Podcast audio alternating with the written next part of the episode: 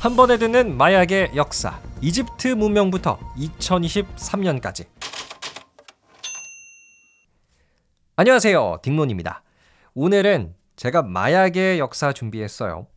지금 우리 대한민국은 이 마약 사건 때문에 정말 떠들썩하죠. 배우, 뭐 연예인들이 이제 마약과 관련된 혐의로 또 수사를 받게 되면서 아, 우리나라가 이제는 마약 청정국이 아니게 된 것인가? 우리나라도 미국처럼 되는 것인가?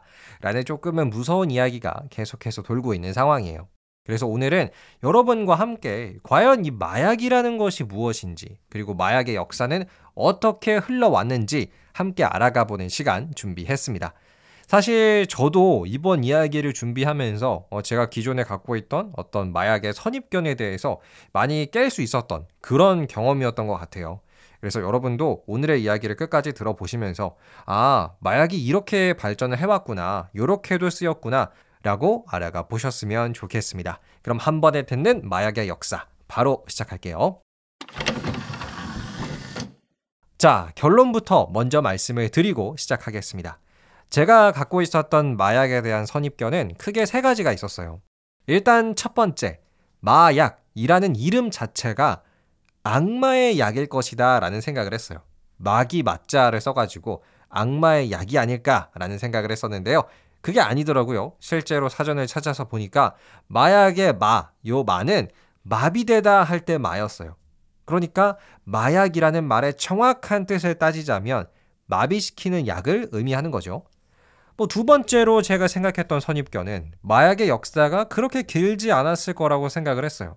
한 1800년대부터 본격적으로 마약이 등장하지 않았을까라는 생각을 했었는데요. 요것도 아니더라고요. 기원전 1만 2500년경부터 우리 인류는 마약과 함께 살아왔었다고 합니다. 정말 오래됐죠. 자, 그리고 마지막 세 번째 제가 갖고 있었던 선입견은 마약이라는 것이 항상 부정적이고 커다란 사회 문제를 일으키는 것으로 취급받았을 것이다. 라고 생각을 했었는데요. 왜 지금도 마약에 중독돼서 어떤 문제를 일으키는 사람들이 굉장히 많잖아요. 근데 그것도 아니더라고요. 역사적으로 봤을 때 마약을 막 권장하는 사회는 없었지만 그렇다고 아예 마약을 금지시켜 버리는 역사는 생각보다 없어요.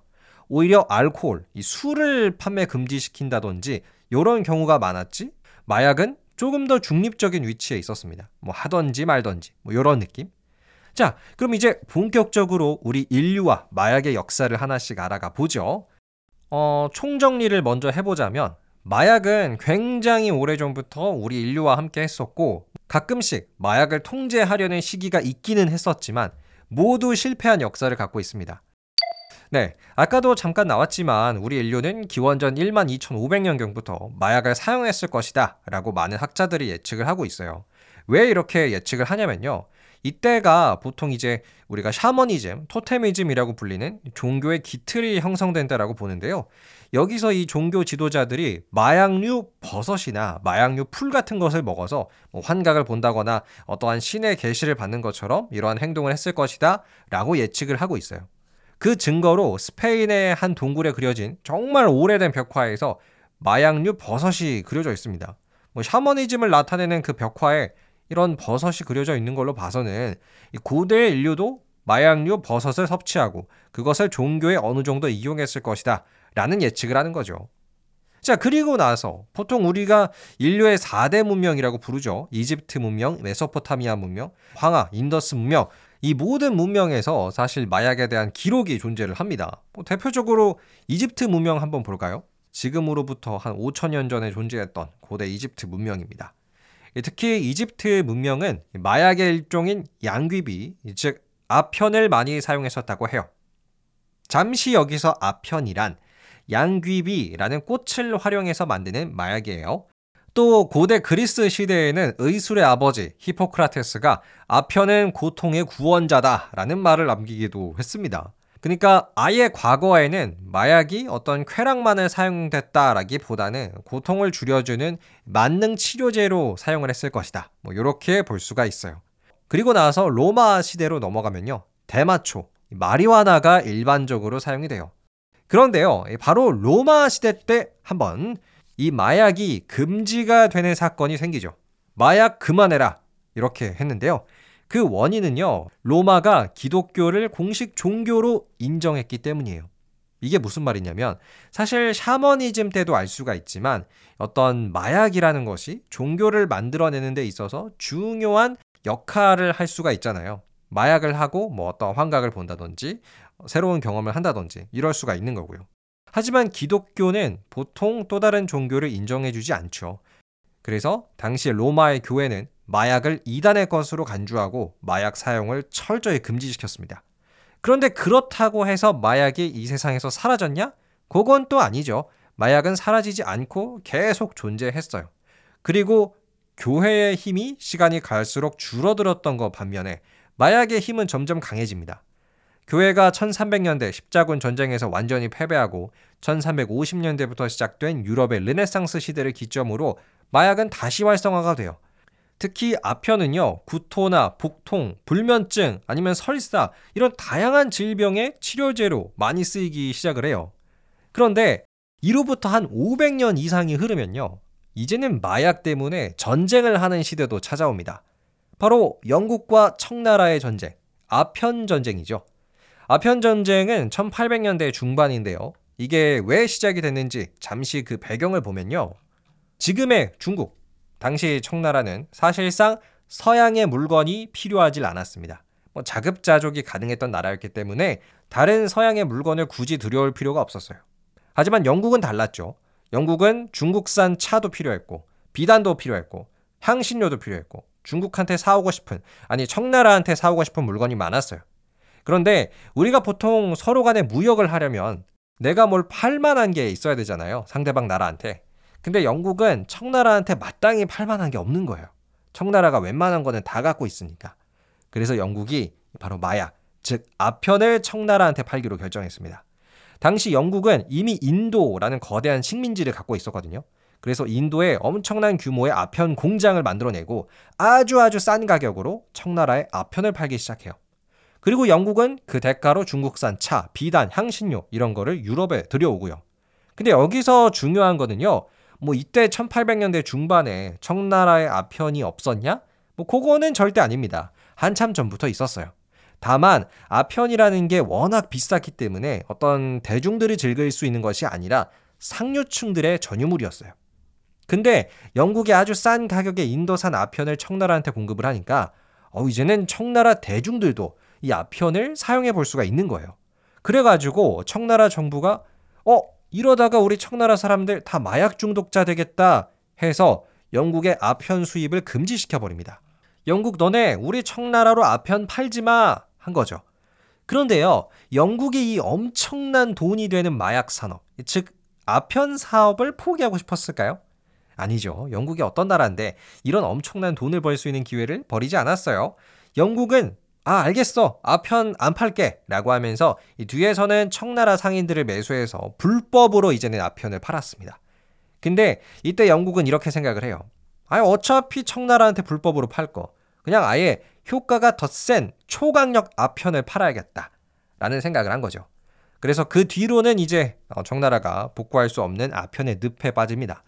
1600년대 어, 아편 전쟁이 일어나기 전에 청나라로 수입되는 아편의 양은 50톤 정도였는데요. 하지만 1800년대 말 청나라로 수입되는 아편의 양은 무려 130배가 늘어난 6500톤이었어요. 그리고 청나라 성인 남성의 27%는 마약에 중독됩니다. 망한 거죠, 한마디로.